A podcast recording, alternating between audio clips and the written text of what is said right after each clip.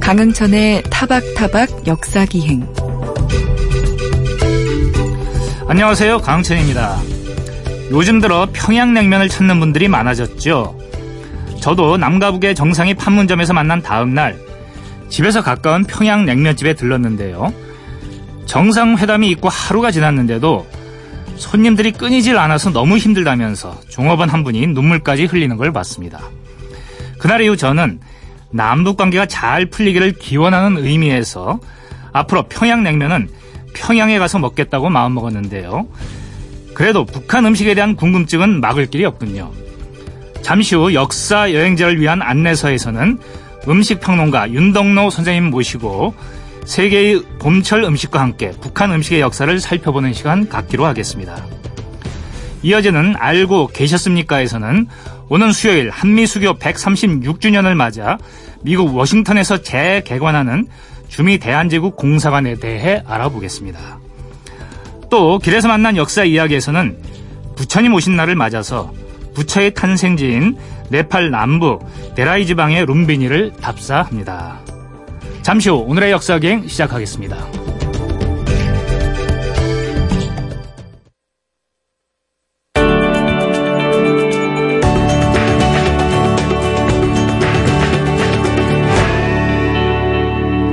타박타박 역사기행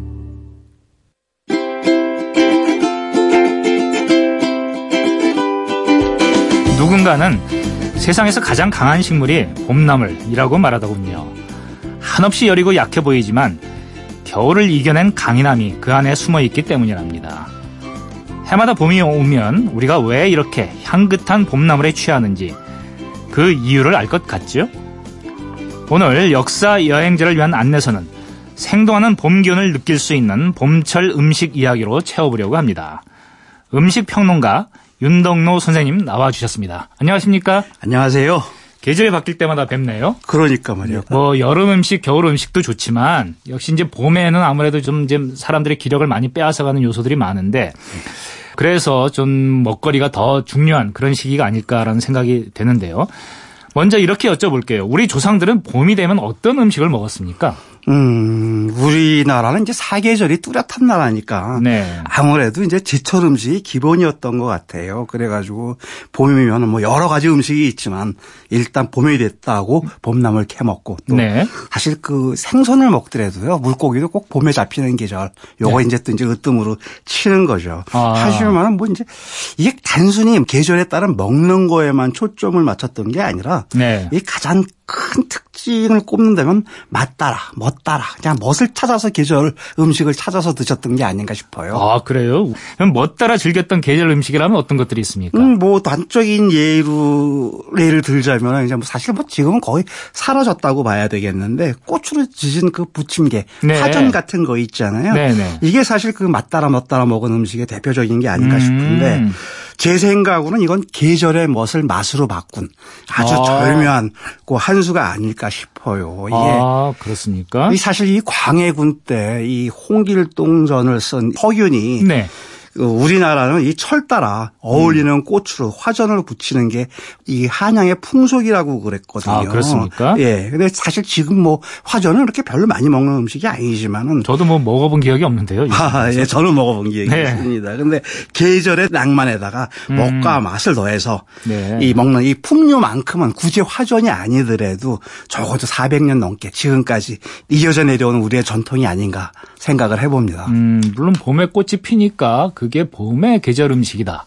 뭐 화전은 그런 타이틀을 가질 만한 충분한 자격이 있을 것 같은데 저는 화전하면은 진달래 화전 뭐 이런 거 정도를 들어본 적이 있어요. 어떻습니까? 그렇죠. 그게 가장 유명하고 뭐 네. 진달래화전을 가장 많이 먹지요. 그렇지만은 사실은 계절마다 먹었다는 거예요. 네. 봄에는 봄꽃으로, 아. 여름에는 여름꽃, 이 가을에는 가을꽃으로 이제 계절 따라 피어나는 꽃으로 이 사실 눈의 잔치와 함께 이제 입의 잔치도 함께 벌렸다는 건데 네. 사실 뭐 말씀하신 대로 이제 봄 되면 제일 먼저 먹는 게 진달래 화전이죠. 네. 그 지나가면은 지금은 사실 뭐 모든 꽃이 다 벚꽃이잖아요. 네. 그런데 예전에는 벚꽃보다는 백꽃이 그렇게 많았다는 거예요. 아, 그래요? 거예요. 그래가지고 네. 백꽃이 만발하면 이제 이화전으로 무쳐 먹고 네. 그리고 이제 요즘 같은 때에는 이제 그 연꽃으로 지진 연화전 음. 요거 먹고요. 그 다음에 이제 태양이 뜨겁게 장렬하는 여름이 되면 네. 장미꽃으로 장미전을 지져 먹고 가을 되면 국화꽃으로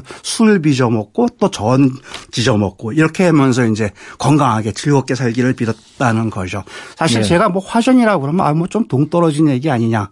라고 생각하실 수도 있겠는데 좀 추상적인 측면에서 말씀드린 부분은 있는 것 같은데 이게 네. 어쨌든 우리의 맛과 멋을 상징하는 그런 상징적인 음식이 아니었나 싶은 싶어서 말씀드린 겁니다. 예, 사실 뭐 꽃이라는 거는 어디서나 구할 수 있는 것이기 때문에 예. 진짜 계절을 따라 그 계절에 편하는 꽃으로 화전을 부쳐 먹는 거는 뭐 멋이기도 하고 진짜 그게 맛있는 그리고 쉽게 구할 수 있는 그런 음식이라는 생각이 드는데 저는 왜 이렇게 화전을 못 먹어봤을까 지금 그 새삼 후회가 되네요. 앞으로는 좀, 예. 현대인이시니까 그렇죠.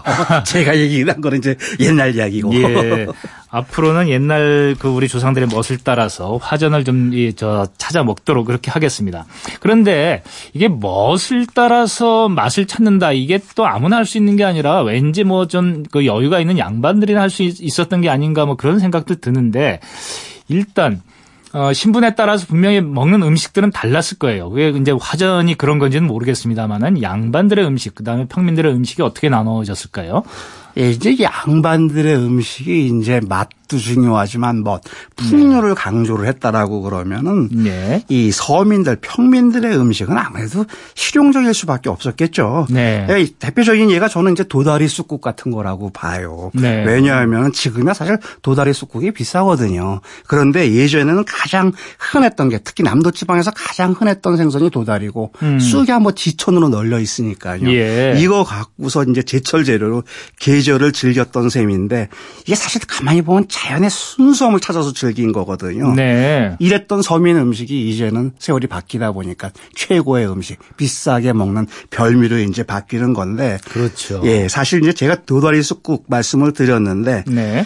사실 이제 가정에 다니면 5월이 지나가기 전에요. 네. 이 도다리 쑥국은 이미 좀 지나갔으니까 그렇다고 하더라도 네. 같은 종류 생선인 가자미 요리는 한 번쯤 드시고 가시라고 제가 추천을 좀 하고 싶습니다. 아, 양반의 음식이 화전이라면 이제 서민들은 도다리 쑥국을 많이 먹었지만 그것도 조금 이제 그 시기가 갔으니까 가자미 요리만은 반드시 이제 즐기고 이 봄을 나라 이런 말씀이신데 그 거기에 특별히 추천하시는 이유가 있을까요?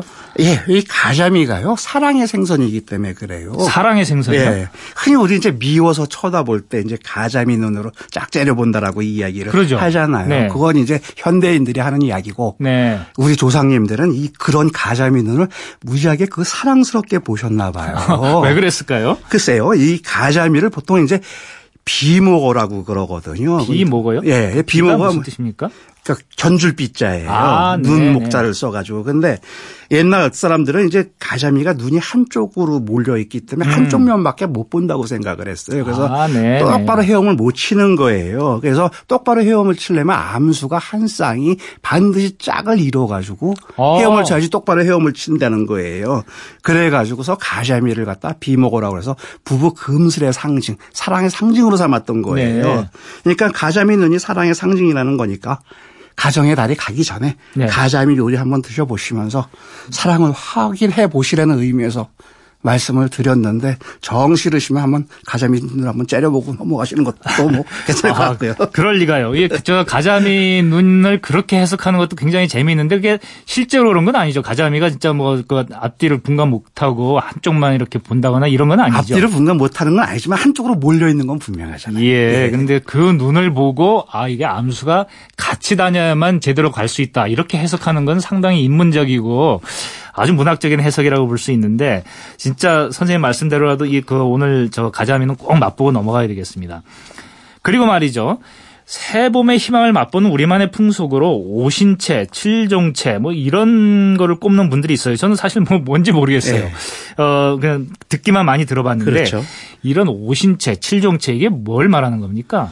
이게요 오신채가 시대에 따라서 종류가 이제 달라지기는 하는데 이제 일반적으로 얘기할 때는 달래, 네. 부추, 미나리, 파, 마늘 등 요 다섯 가지 매운 채소를 말하는 아, 거예요. 그래서 다섯 이제 다섯 가지 매운 예, 채소. 매운 신자 써가지고 이제 네, 오신채가 되는데 이게 사실 뭐 이것도 좀 시간이 좀 한참 지나기는 했지만은 네. 옛날에는 새봄을 맞아서 먹는 음식 그래가지고 예. 입춘 절기에 먹는 음식이었어요. 네, 예. 그리고 이제 칠종채는 음. 이제 그 숫자에서 나오는 것처럼 일곱 종류의 채소. 근데 음. 이것도 나라하고 시대에 이제 따라서 달라지는데 이거를 먹으면은 그러니까 오신채나 네. 칠종채를 먹으면은 1년 동안요 이 병에 걸리지 않고 건강하게 지낼 수 있다라고 그랬어요 예. 옛날 분들은. 아, 그렇군요. 그렇다면은 이 다섯 가지의 매운 채소, 이 오신채를 특별히 봄에 먹었던 이유가 있을까요? 뭐 여러 가지 이유로 설명들을 해요. 일단은 계절적으로 요 채소들이 겨울에 언 땅을 뚫고 제일 먼저 나오는 그런 채소들이라는 거예요. 네. 그래가지고 먼저 돋은 새싹의 채소를 먹으면서 봄이 온 걸 환영하고 봄 기운을 맛본다는 그런 의미가 있고요. 네. 또한 가지는 사실 지금이야 뭐 계절에 관계없이 신선한 채소를 먹지만 옛날에는 겨울에 절인 채소 아니면 못 먹잖아요. 네. 그러니까 이제 새로운 채소를 먹으면서 영양을 보충하고 입맛을 돋군다는 그런 그 의미도 있고요. 근데 네. 먹는 것만 갖고서는 이제 조금 설명이 부족했나 봐요. 그래가지고 나중에는 음. 음양 오양의 이제 철학적인 이유까지 오. 갖다 붙이고 동양의학까지도 갖다 붙이는데 예. 이게 오신체가 우주를 구성하는 요소가 보통 우리 사방이라고 그러지만 원래는 중앙까지 표현해가지고 오방이라는 거 네. 아, 아닙니까? 가운데 방위를 예. 합쳐서 가운데하고 동서남북. 그렇죠. 이방 다섯이 우주를 구성하는 숫자인데 그러다 네. 보니까 다섯 가지 채소를 먹어가지고서 먹으면은 이게 또 우리 장이 오장이란 말이에요. 그렇군요. 그러니까 오장의 기운이 원활하게 돌아가지고서 네. 새봄에 건강을 유지하고 장수를 기원할 수 있다는 거예요. 그래가지고 오신채를 먹었다 고 그러는데 네. 사실 그렇게 믿으면 또 건강하게 되는 예. 거 아니겠습니까? 좀 말도 되고 예. 또뭐그 믿어서 손해 볼 건 없는 데다가 그렇죠. 실제로 이렇게 몸에 좋은 채소들을 망라를 했으니까요. 그런데 아무튼 제가 처음부터 말씀드렸지만 저는 못 들어본 얘기예요. 그러니까 오신채란 말만 들어봤지 이게 뭔지 몰랐는데 그렇다면 지금 완전히 사라진 풍속 아닙니까? 지금 오신채 자체는 거의 사라졌다라고 이제 봐야 되겠지만은 네. 가만히 우리가 먹는 음식 보면 그 흔적은 분명히 남아 있어요. 네. 예를 들어 가지고서 spring roll, 딤섬으로 나오는 spring roll, 춘권 같은 거 드시잖아요. 네, 네. 이게 사실 그 동양 공통의 풍속엔 오신채 풍속이 남아 있는 거예요. 아하. 왜냐하면 다섯 가지 채소를 갖다 밀전병에 싸서 기름에 음. 튀긴 게 이게 그 spring roll이고 아, 그 춘권이거든요. 일단 뭐 영어 이름만 봐더라도 예. spring roll, 봄을 그롤 만다는 얘기잖아요. 예, 그리고 예. 춘권 이게 봄춘자에 말권자니까 봄을 돌돌돌돌 말아가지고 이제 입에 먹는다는 아. 넣는다는 얘기니까는 오신채 먹는 풍속이 그대로 남아 있는 음식이죠. 아, 스프링롤, 춘권 이게 그냥 이름만 그냥 그 듣고 넘어갔는데 그냥 맛있게 즐기기만 했었는데 거기에 그런 오묘한 뜻이 있었군요. 오신채가 결국은 이제 춘권이나 스프링롤에 다 들어 있는 거다. 네. 어, 그러니까 또 새롭게 느껴지네요. 근데 지금 저 선생님 말씀을 들으면서 저는 이제 역사를 공부하다 보니까 뭐 최근 들어가지고 당군 신화에 나오는 그 이제 곰과 호랑이가 이렇게 그 어, 사람이 되려고 동굴 속에 들어갔는데 이 마늘을 먹고 결국 인간이 됐다라는 이야기가 나오잖아요. 그런데 네. 그 마늘이 실제로는 우리나라에 없었고 어, 마늘은 나중에 들어온 거기 네. 때문에 그건 마늘이 아니라 달래다 뭐 이런 이제 이야기가 있는데 지금 선생님 그 말씀하신 오신채 중에 달래 마늘이 다 들어가 있어요. 예. 이런 채소들, 오신채들이 정말 몸에 그 힘을 그렇게 솟아나게 만듭니까? 음, 옛날 사람들은 이제 그렇게 믿었나 보죠. 이제 네. 그런 부분은 의학적인 부분이니까 이제 어떻게 말씀드리긴 뭐하겠지만 네. 옛날 분들은 그렇게 믿었나 본데 사실 부추만 놓고 봐도요. 네. 부추가 양기를 잔뜩 먹은 그 먹으면 채소라고 그래요. 그래가지고 네. 부추의 별명이 일으킬 기자에 양 양기 양자 해가지고 아, 네. 기양초예요. 아, 양기를? 불러 일으키라는 풀이라는 뜻인데 왜냐하면 부추가 그렇게 생명력이 강하대요. 네. 부추는 그씨 한 번 뿌려놓으면은 매줄 필요도 없고 거름줄 필요 없고 그냥 아. 저절로 막 자란대요. 그래가지고 어, 네. 힘이 그렇게 이제 좋은 그 채소라고 그러는데 그렇군요. 예, 생명력이 넘치는 채소라는 거죠. 근데 재미있는 거는 네. 서양에서는 부추 먹으면 또 노래 잘한다라고 그렇게 오. 믿었다는 거예요. 그래가지고 로마 황제 네로 있잖아요. 예. 그래가지고 네로가 꼭 한 달에 한 번씩은 부추를 먹었다는 거 아닙니까? 아, 이게 부추가 노래를 잘하게 한다는 얘기는 처음 들어보는데 우리나라 사람들이 들으면 굉장히 좋아하겠어요. 왜냐하면 세상에 우리나라처럼 노래 좋아하는 사람들도 없고 노래를 즐기는 사람들도 없잖아요. 그렇죠. 어, 그렇다면 이게 근거가 있으면 좋겠는데 확실한 근거가 있습니까? 아, 일단은 일단은 그냥 떠도는 이야기는 아니에요. 네. 이게 그 문헌에 나오는데 고대 로마 때 이제 역사책인 플리니우스가 쓴 박물지에 나오는 이야기예요. 네. 예, 네로 왕제는 일단 자기가 대단한 음악가라고 생각을 했다는 거예요. 그래가지고 고운 목소리를 가꾸려고 이제 애를 썼는데 네. 그래서 한 달에 한 번은 반드시 부추하고 올리브 그 기름을 먹었다는 네. 거예요. 그리고 박물지를 보면은 근데 솔직히 이제 재능은 정말 형편 없었나 봐요. 네. 그래가지고서 이 콘서트를 여는데 심사위원을 매수해가지고 우승을 한 적도 있고, 예. 그다음에 이제 그 콘서트를 해서 로마 시민을 초청을 했는데 너무 이제 못 부르니까 원래 음. 빠져나가고 그랬나 봐요. 그래가지고 문 걸어 잠궈서 못 빠져나가게 하고 뭐 이제 예. 이렇다라고 그래요. 그러니까 그거 보면은 부추 암만 먹어봤자 천성적인 음추는 못 고치나 본데. 근데 네. 사실 플리니우스하고 네로가 같은 시대 사람이란 말이에요. 예, 그러니까 예. 자기가 눈으로 확인하고 쓴 거 아닐까 싶어요. 그리고 사실 효과 있, 효과가 궁금하시면 한번 이제 직접 한번 드셔보시고 한번 시험을 해보시죠. 예, 뭐, 그, 저, 먹어서 노래를 잘하게 될지는 몰라도 몸에는 일단 좋은 건 확실하니까 부처는 많이 먹어서 손해 볼 그 음식은 전혀 아닐 거란 생각이 들고요. 그 다음에 또 봄하면 떠오르는 게 봄나물입니다. 어떤 것들이 있을까요? 뭐 일단 뭐 제일 먼저 그냥 자동적으로 떠오르는 게 달래냉이 쓴바기가 아닐까 싶은데요. 네. 저는 거기서 미나리도 빼놓으면 안 된다라고 생각해요. 미나리요? 예, 예, 특히 이제 요즘처럼 우리나라 봄에 요새 미세먼지나 황사 많잖아요. 근데 네. 예, 미나리는 이게 그런 독소도 또 해결해 준다라고 그러고 네. 그러니까 미나리를 빼놓으면 안 되는 데다가 이게 춘곤증까지도 또 이제 그 없애준다라고 그러네요. 아, 그렇군요. 예, 이래저래 이제 봄철 음식으로 제격이 아닐까 싶은데 그래서 그런지 옛날 그 조선 시대에는요 서울에서 집집마다 그 미나리를 심었다는 거예요. 아, 그래요? 그러고 예. 보니까 뭐 미나리 밭에 앉았다 이렇게 그 나가는 동요가 생각이 나는데 옛날 서울에서 정말로 그렇게 미나리를 많이 심었어요? 음, 그렇더라고 그래요. 사실 그 예전 문헌을 보면요. 20세기 초반까지만 해도 지금 왕십리, 뚝섬 여기는 완전히 미나리 밭이었다라고 그래요. 아, 그렇군요. 네, 그리고 저는 서울 사람인데 저 어렸을 때 미나리 참 많이 먹었어요. 네. 서울에 그만큼 이제 미나리가 많았다는 얘기인데 조선 시대는 더했나 봐요.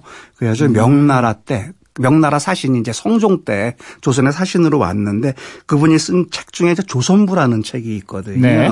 거기에 보면 조선의 왕도인 한양에는 집집마다 모두 그 작은 연못에 미나리를 심는다라고 음. 이제 적혀 있는데 이게 농부는 물론이고 양반들도 집에 연못에 전부 미나리를 심었던 모양이에요. 어, 명나라 사신이 그렇게 말했을 정도면 정말 그 많았다는 이야기인데 그 정도 되면은 이거는 정원수나 화초라고 봐야지 그냥 일반적인 음, 단순한 채소는 아니네요. 왜 그렇게 미나리를 심었을까요? 음, 이유가 있다라고 그래요. 옛날에는 이 사대부들한테 미나리가 이 충성과 그 어떤 정성의 표상이었고 학문의 상징이었다는 거예요. 네. 그래가지고 조선 시대에는 이제 생원 진사 시험에 합격하면은 합격해가지고 하면 이제 성경관에서 공부를 하잖아요. 예. 그래가지고서 급제해가지고 성경관에서 공부하는 것을 갖다가 미나리를 캔다는 뜻으로 이제 채근이라고 불렀다라고 그래요. 아, 채근이란 말이 미나리를 캔다는 뜻입니까? 그런데 이제 채근 다음에 채근하고는 좀 틀려요. 아, 그거하고는 다르고요. 예, 그건 네. 틀리는데 이제 채근은 공자님이 처음에 그런 말을 썼대요. 그래서 여기 서 나왔다라고 그러는데 네. 그러니까 이제 미나리가 농사짓는 농부가 아니어도 사대부 집안에서 자식이 공부 열심히 해가지고 훌륭한 인재로 성장해 주기를 바란다는 뜻에서 집집마다 미나리를 많이 심었다는 거예요. 그렇군요. 우리는 이제 꽃말이라는 게 있지 않습니까? 예. 전 우리 조상들은 채소말이라는 게 있었던 것 같네요. 그렇네요. 그중에 미나리의 채소말은 인재 발굴 뭐 예. 이렇게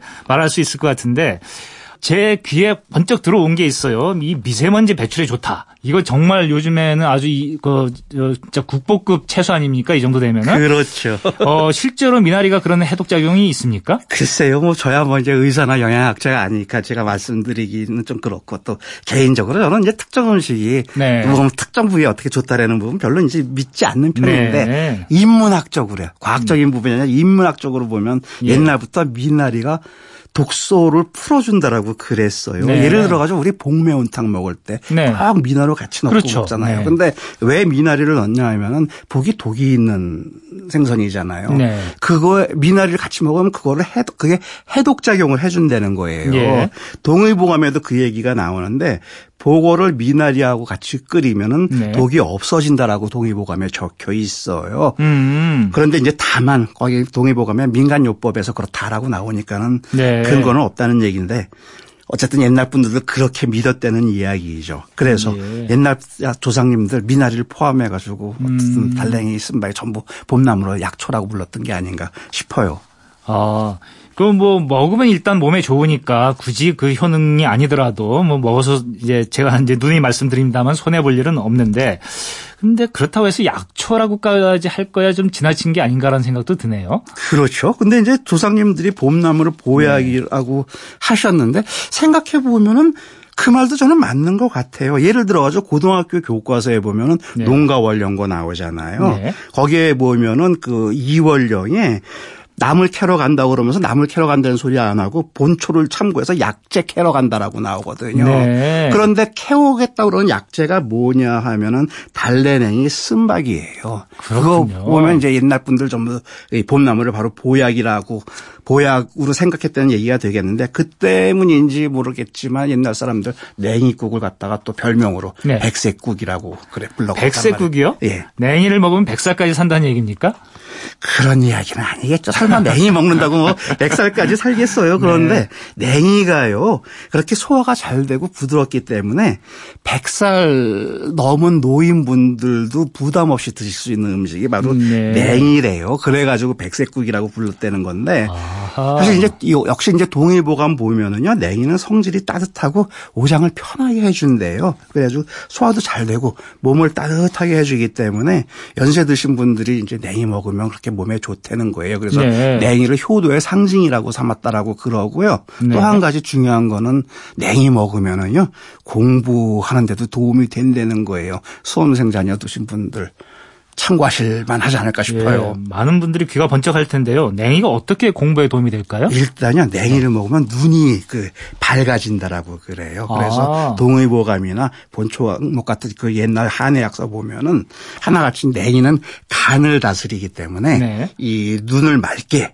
밝게 해준다는 거예요. 그래가지고 옛날 유명한 최원정이라고 유명한 유학자 중에 한 분은 네. 냉이만 캐 먹으면서 공부를 해가지고 학문이 거의 주자의 경지까지 이제 올라 갔다라고 그러거든요. 아하, 그 정도나요? 예, 그런데 제 생각에는 눈이 그 밝아져가지고 그만큼 책을 열심히 읽으셨기 때문에 네. 그런 거 아닐까라고 이제 생각을 해보는데 물론 요거 이제 과학적인 근거를 갖고 하는 말씀은 아니고 옛날 문헌 토대로 하는 말씀이니까 그냥 네. 재미로 들여주셨으면 좋겠고 냉이 말씀드렸지만 혹시 사랑의 상처 때문에 막 괴로우신 분 있으시면 또 쓴바기를 한번 드셔보시라고 권하고 싶어요. 쓴바기가 사랑이 상처에 좋아요. 오늘 선생님 완전히 만병통치약이시네요. 그러니까요. 어떻게 쓴바기가 실현의 아픔을 달래줍니까? 이게 이제 3천년 전 이야기지만 그 네. 춘추 시대 때 시경이 있잖아요. 네. 여 시경의 노래가 있는데 남편한테 버림받은 여인이 이제 그 노래를 부르는데 쓴바위가 아무리 쓰다고 그러지만 자기한테는 냉이보다도 달게 느껴진다는 거예요. 그러니까 네. 쉽게 말해서 쓴바기의 쓴맛 정도야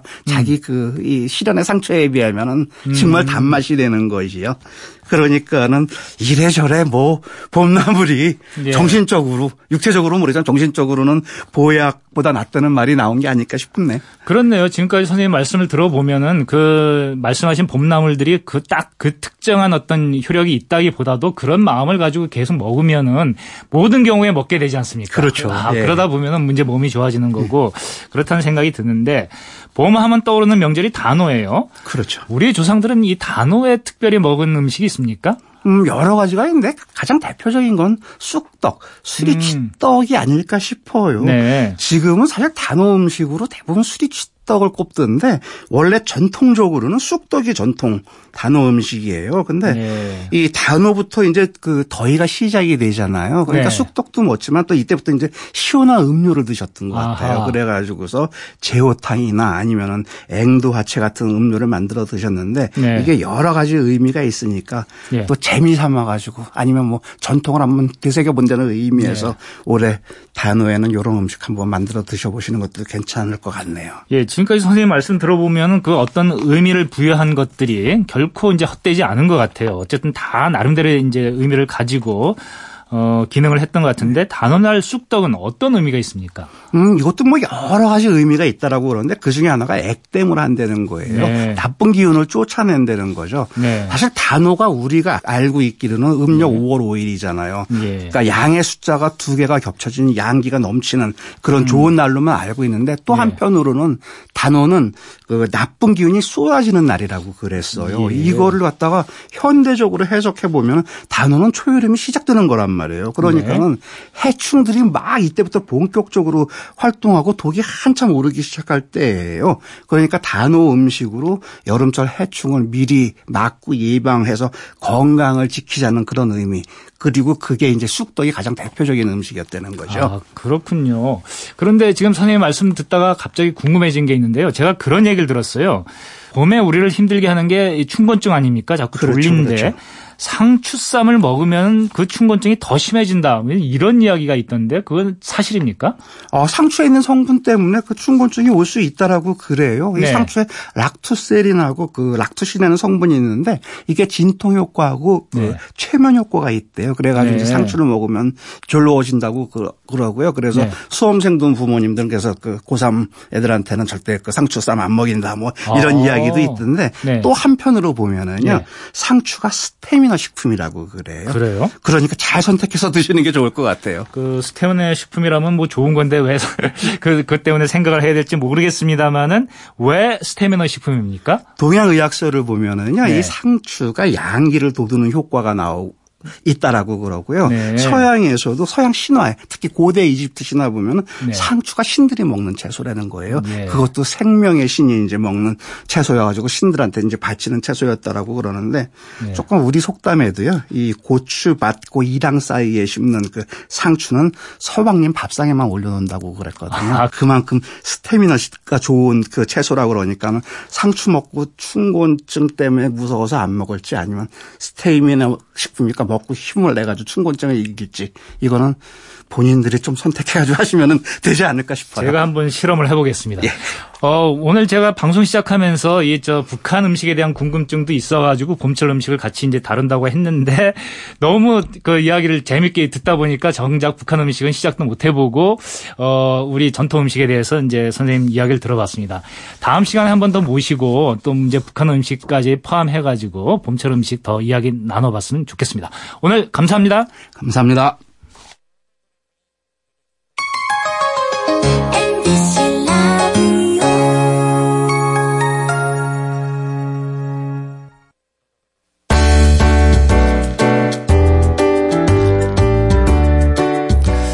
정보와 지식의 홍수를 이루는 시대. 알아두면 좋은 다양한 역사 이야기를 타박타박 역사 기행만의 시선으로 살펴봅니다.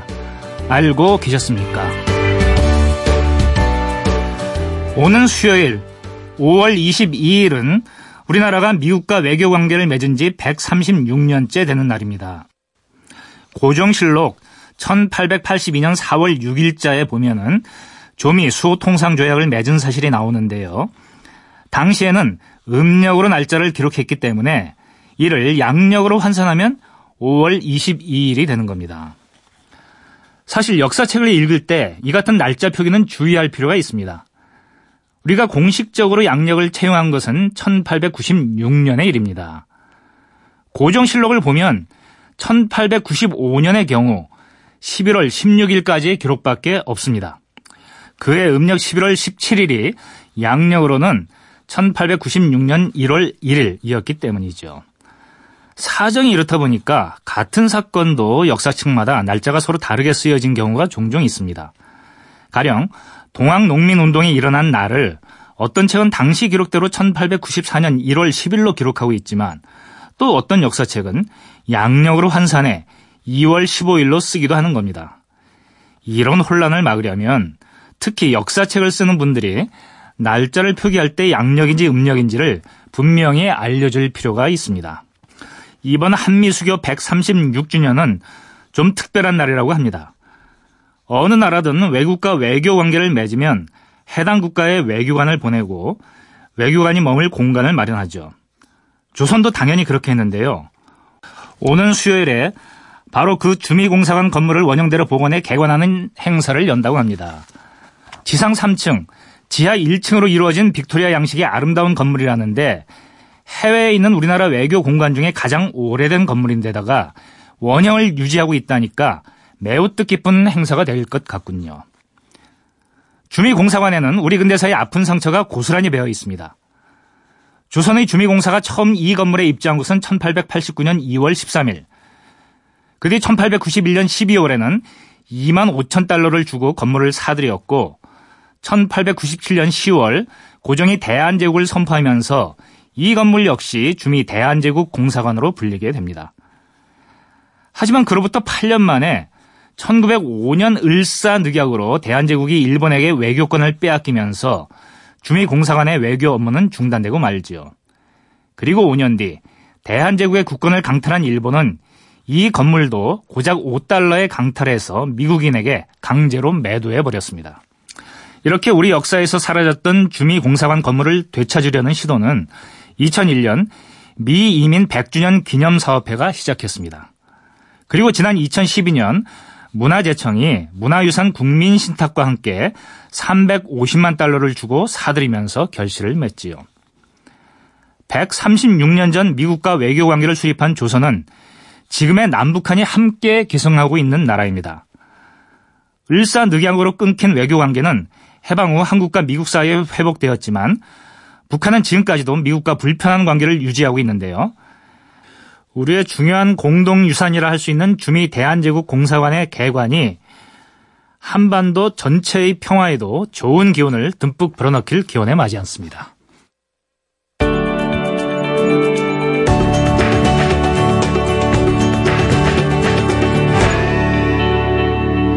강흥천의 타박타박 역사기행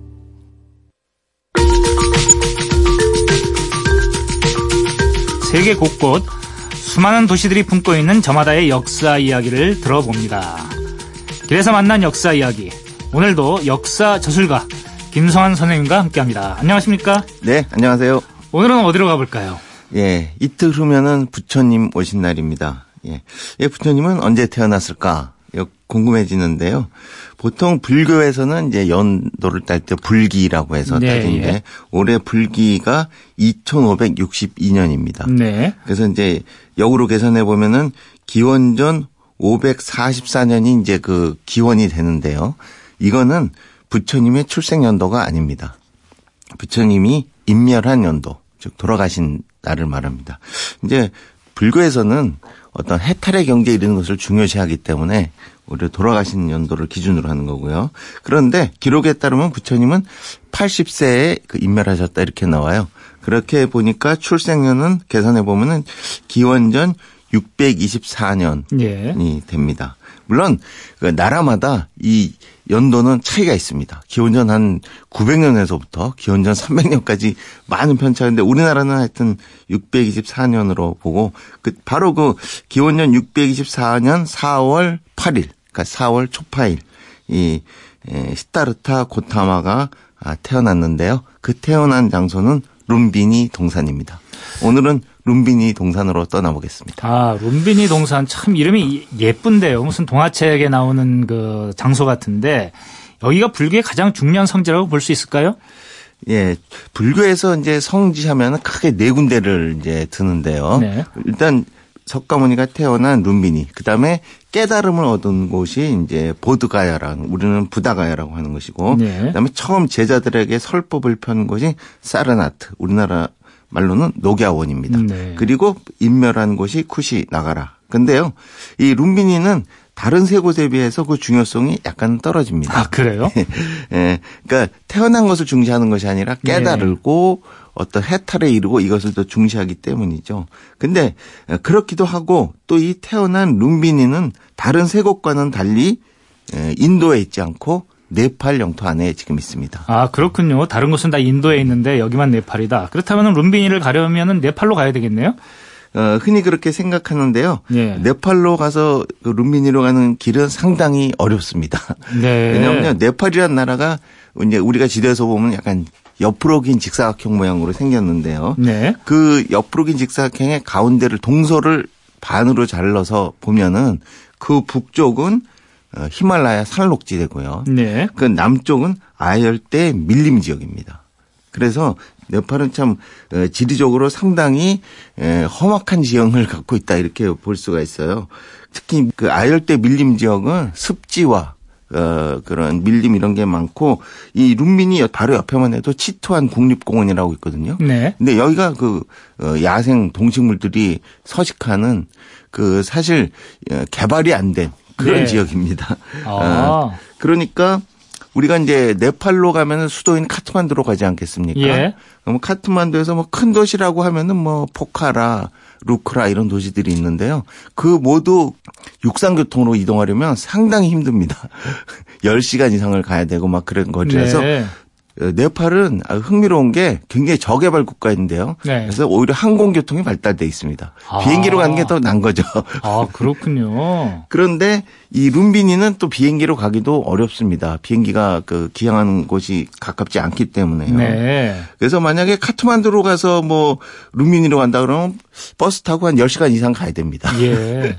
그러, 그래서 오히려 룸비니를 흔히 답사할 때는 인도로 가서 네. 아까 말한 나머지 세 개의 그 성지를 답사한 다음에 네. 바로 이제 네팔 국경을 넘어서 룸비니로 가는 경우가 훨씬 많습니다. 그렇군요. 룸비니가 아무래도 중요성이 떨어지는 데다가 접근하기도 어려우니까 지금 선생님하고 이렇게 이 기회를 빌어서 여행하지 않으면 좀 쉽지 않을 것 같은데 좀 자세히 여행을 떠나도록 하죠. 자, 석가모니는 왕족이었으니까 출생지 룸비니는 그럼 타면 왕궁이 되겠네요? 에, 사실 그렇지는 않습니다. 아, 근데? 석가모니는 이제 이를테면 샤카족이라고 하는 네. 그 부족의 에, 이, 모여 살고 있던 왕국 카필라 왕국인데요. 네. 음. 거기에 왕의 왕자였죠. 근데 지금 현재 그 카필라 국 왕국의 위치는 뭐 정확한 위치는 아직 밝혀지지 않고 추정되는 것만 있을 뿐입니다. 그런데요. 그러니까 이 석가모니의 어머니죠. 어머니가 마야 대비인데요. 마야 네. 대비가 게- 임신을 하지 못하고 계속 살다가 나이 40살에 돼서 비로소 임신을 합니다. 네. 근데 아녀자가 임신을 했을 때 이 풍습이 우리나라랑 비슷한 것 같아요. 네. 출산할 때가 되면은 친정으로 가서 아기를 낳고 몸조리를 하고 이렇게 돌아오는 네. 풍습이었습니다. 그래서 카필라성 왕궁에 있던 그 마야 대비가 예. 이제 출산에 다가오니까 친정으로 가는 거죠. 예. 친정으로 가는 길에 갑자기 이 산기가 온 겁니다. 예. 그래서 근데 그곳이 어디냐면은 그냥 이런 마을이 아니고 작은 동산이었다. 꽃이 아주 만발한 아주 음. 예쁜 동산인데 그 동산이 룸비니 동산입니다. 그 룸비니 동산에서 어떤 나뭇가지를 붙잡고 선체로 어, 힘을 써가지고 석가모니를 출생했다. 이렇게 지금 전해져 내려오고 있거든요. 그래서 그 출생지로 지정되는 곳을 지금 현재 유적으로 보존을 하고 그 둘레에 하얀색으로 벽을 쌓아서 멀리서 보면은 하얀색 사원처럼 보이는데 바로 그, 그 안으로 들어가면은 중앙에 어, 석가모니를 출생한 출생지 흔적, 유적이죠. 어, 약간의 돌만 남아있는 어, 그렇게 돼 있고 그곳이 지금 마야 대비 사원입니다. 그러니까 예. 지금 불교에서 어, 출생지로 치는 어, 4대 성지 중에 한 곳이 이 바로 룸비니 동산에 있는 마야 대비 사원입니다. 마야 대비라는 거는 그네 글자 이름이죠. 우리말에 저 왕의 어머니를 뜻하는 대비가 아니고 그렇습니다. 마야 대비가 아니라 그냥 네. 네, 네 글자 마야 대비. 대비가 또 우리말로 대비가 된 건 아닌지 모르겠습니다. 어, 그것이 석가 출생지라는 증거는 있습니까? 예, 사실 그 흔적이 그냥 약간의 집터 흔적 정도만 남아있기 때문에 이게 과연 석가모니가 출생한 곳인가 알기는 힘들 것 같은데요. 그것을 알 수 있는 것은 바로 이 지금 마야대비 사원 바로 옆에 있는 커다란 원통형 석주입니다. 네. 이것이 이제 에, 아소카 왕의 석주라고 부르는 것인데요. 예. 이 아소카 왕은 인도 마우리아 왕조의 그 세 번째 왕인데요. 이 마우리아 왕조와 아소카 왕이 유명한 것은 예. 인도에서 최초로 이제 우리가 아대륙이라고 부르잖아요. 인도 아대륙의 대부분을 통일한 왕조이기 때문입니다. 아하. 그 이전까지는 뭐 인더스 문명, 겐지스 문명이 있었지만 굉장히 소왕국으로 나뉘어 있었거든요. 그래서 기원전 300년 무렵입니다. 이때면 서쪽에서 뭐 알렉산드로스 원정군이 막 쳐들어오고 그럴 시기인데 그걸 물리치기도 합니다. 네. 그러면서 인도 아대륙 대부분을 이제 그 통일을 하는데요. 이때 아소카 왕이 깨달음을 얻습니다. 그 통일을 이룬 다음에 아 내가 너무 많은 전쟁을 했고 너무 많은 사람을 죽였구나. 그러면서 반성을 하게 되는 거죠. 그러면서 그럴 때 아, 살생을 금지하고 있는 이 불교에 아, 솔깃하게 되고 불교에 귀의하게 됩니다. 그래가지고 왕권으로서 불교를 널리 부흥을 시키죠. 그래서 곳곳에 뭐 전국 한 30여 곳에 되는 곳에 커다란 왕의 석주를 세워가지고 거기에다가 불법 석가모니의 가르침을 적어가지고 불교를 믿도록 이렇게 한 겁니다. 그런데 바로 이 마야대비 사원 옆에 그래서 그 석주가 발견됐는데 거기에 적혀 있는 글귀에 이곳에서 기원전 624년에 석가모니가 태어났다는 그 기록이 발견된 겁니다. 아, 비로소 네. 여기가 룬비니 동산의 출생지라는 것을 알게 된 것이죠. 혹시 거기에 뭐 출생과 관련된 이야기 같은 것도 적혀 있습니까? 예, 이 이제 뭐 종교의 그 창시자들에 대해서는 다 전해 내려온 그런 신령스러운 얘기가 있, 지 않습니까? 네. 마야 대비는 그 산통을 느꼈을 때 아까 말씀드렸듯이 나뭇가지를 들 잡고 선체로 예. 출생했는데 에, 재밌는 거는 옆구리를 통해서 나왔다 이렇게 돼 있어요. 아, 석가모니가 옆구리로 나왔다. 예, 그건 저도 들어본 기억이 나네요. 근데 이거는요, 이 그 당시까지 이제 인도의 대부분의 힌두교를 믿고 있었거든요. 네. 이 힌두교의 전통에 의해서는 카스트라는 게 있지 않습니까? 네 개의 네. 계급. 그래서 네. 제사장이 브라만은 시바신의 머리에서 아하. 중간 이제 전사 계급 크샤- 크샤트리아는 옆구리 에서 네. 이렇게 계급에 따라 이렇게 출생을 한다고 어, 했기 때문에 아 이걸 통해서 어, 석가모니가 크샤트리아 계급의 출신이다. 뭐 이런 음. 것을 우리가 알 수 있죠. 어, 그 아마도 석가모니가 이런 사회에 대해서 불만을 품고 수행 정진을 하지 않습니까? 네. 그런 것도 어떤 자기의 계급 출신이 최상층은 아니었다는 것과도 관련이 있으리라고 여겨집니다. 예, 충분히 수긍이 가는 이야기인데 또 유명한 얘기 있지 않습니까? 석가모니가 그때 나오면서 뭐 천상천하 유아독전 뭐 그렇습니다. 이- 그 이런 말을 그 내뱉었다고 해가지고 도대체 그게 무슨 뜻이냐라는 건데 이 기회에 한번 설명을 해주시죠. 예, 석가모니는 신령스러운 모습인데요. 네. 태어나자마자 일곱 걸음을 걸은 다음에 네. 지금 말씀드린 한 손을 하늘 기- 하늘을 가리키고 다른 한 손은 땅을 가리키면서 천상천하 유아 독존이라고 네. 말을 했다는 건데요. 어, 여기서 중요한 것은 일곱 걸음입니다. 음. 그러니까 태어나자마자 일곱 걸음을 걸었는데 그거는 당시 힌두교에서는 윤회라는 게 있었거든요. 네. 사람이 평생을 살고 죽으면 그냥 끝이 아니라 다른 세계로 또 다시 태어난다. 아하. 근데 이것을 육도 윤회라고 그래요. 그러니까 그런 윤회의 과정에 여섯 개의 단계가 있, 다는 겁니다. 네. 그래서 그게 뭐 지옥, 악귀, 축생 이건 가축이죠. 그 다음에 인간, 아수라, 천상계. 그래서 이 여섯 개 중에 어느 하나로 다시 들어가서 태어난다는 것이죠. 네. 그러니까 끊임없이 그 삶이 되풀이되는 겁니다. 어, 심하게 말하면 다람쥐 첫 바퀴 돌듯이 되풀이되는 것이죠. 에, 석가모니는 그렇게 되풀이해서 살면서 계속 고통의 바다, 고해에 처해 있는 것이 인간의 인생이다. 네. 그것을 그런 고해에서 벗어나려면은 윤회 사슬에서 이탈해 버려야 된다. 네. 에, 그래서 일곱 걸음은 바로 육도 윤회에서 한 걸음 더 나가서 아하. 윤회 사슬을 벗어나자. 어, 이런 것을 상징하는 것이죠. 그래서 계속 다음 생에서는 또 뭘로 태어나지 않는 걱정을 버릴 때 비로소 영원한 안식과 마음의 평화가 온다. 저는 이게 아마 불교 교리의 핵심 중에 핵심이 아닐까 뭐 이렇게 생각을 합니다. 혹시 룸비니에는 이 마야 대비 사원 말고 또 다른 유적은 없습니까? 여기는 그러니까 마을은 아닙니다. 그래서 네. 이제 그 아- 처음에 마야 대비가 그 아기를 씻겼다는 석가모니를 씻겼다는 호수가 있고요. 그다음에 나중에 그 석가모니의 제자가 되는 아난존자, 아난다라고도 부르는데요. 예, 와 찾아와서 심었다는 엄청난 크기의 지금 보리수 나무가 있습니다. 네. 뭐한 몇천 년이 된 보리수가 되는 것이죠. 아, 그- 그리고 그 일대에는 세계 여러 나라에서 사원을 지어놨습니다. 재밌는 거는 그 나라 특징으로 다 사원을 지어놔서 보면은 예. 저게 어느 나라에서 지었나 딱 알 수 있어요. 그러니까 태국 사원은 황금빛 지붕 이렇게 돼 있고 뭐 네팔 사원은 하얀 돔식이고 캄보디아는 뭐 앙코르 사원 같은 그런 모양을 볼 수가 있고 우리나라도 있습니다. 한옥식 모양으로 우리나라 절 모양으로 해서 크게 대성 석가사라는 큰 절을 우리나라에서도 지어놨습니다. 여기는 우리나라 절처럼 가면은 선방에서 잘 수도 있고 어, 공양 밥을 또 얻어먹을 수도 있습니다. 그래서 여기를 답사하는 사람들은 우리나라 이 석가사에 가서 묵기도 하고 어, 그렇습니다. 예. 그럼 뭐 여러 가지 각국의 특징을 알려주는 사원들도 있고 뭐 가서 볼만한 어떤 재미난 요소들이 꽤 있네요. 보통 부처님의 가르침을 현대적으로 해석한다면은 지금보다 더 물질적으로 풍족한 삶에 대해서 집착하지 말아라. 뭐 이런 거라는 뜻이라고 하는데 이번 부처님 오신 날에 그걸 한번 화두로 삼아가지고 명상을 해봤으면 좋겠다는 생각이 듭니다. 오늘 말씀 감사합니다. 네, 감사합니다.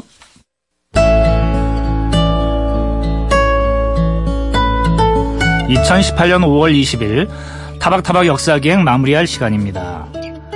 운동하라는 잔소리를 들으면 이렇게 대답하시는 분들 많죠. 나는 평소에도 일하면서 많이 움직이기 때문에 운동 안 해도 돼. 근데요, 일 때문에 몸을 움직이는 건 건강에 도움이 안 된다고 합니다. 오히려 심장에 부담만 준다는 거지요. 건강에 도움이 되는 진짜 운동은 오늘 같은 날이 제격 아니겠습니까? 집 근처 공원을 걷고 좋은 사람들과 짧은 산책을 즐기는 건 몸은 물론 마음도 건강하게 만들어주는 좋은 운동이니까요. 지금까지 타박타박 역사기행 강흥천이었습니다. 저는 다음 주 일요일 아침 7시 5분에 다시 찾아뵙겠습니다.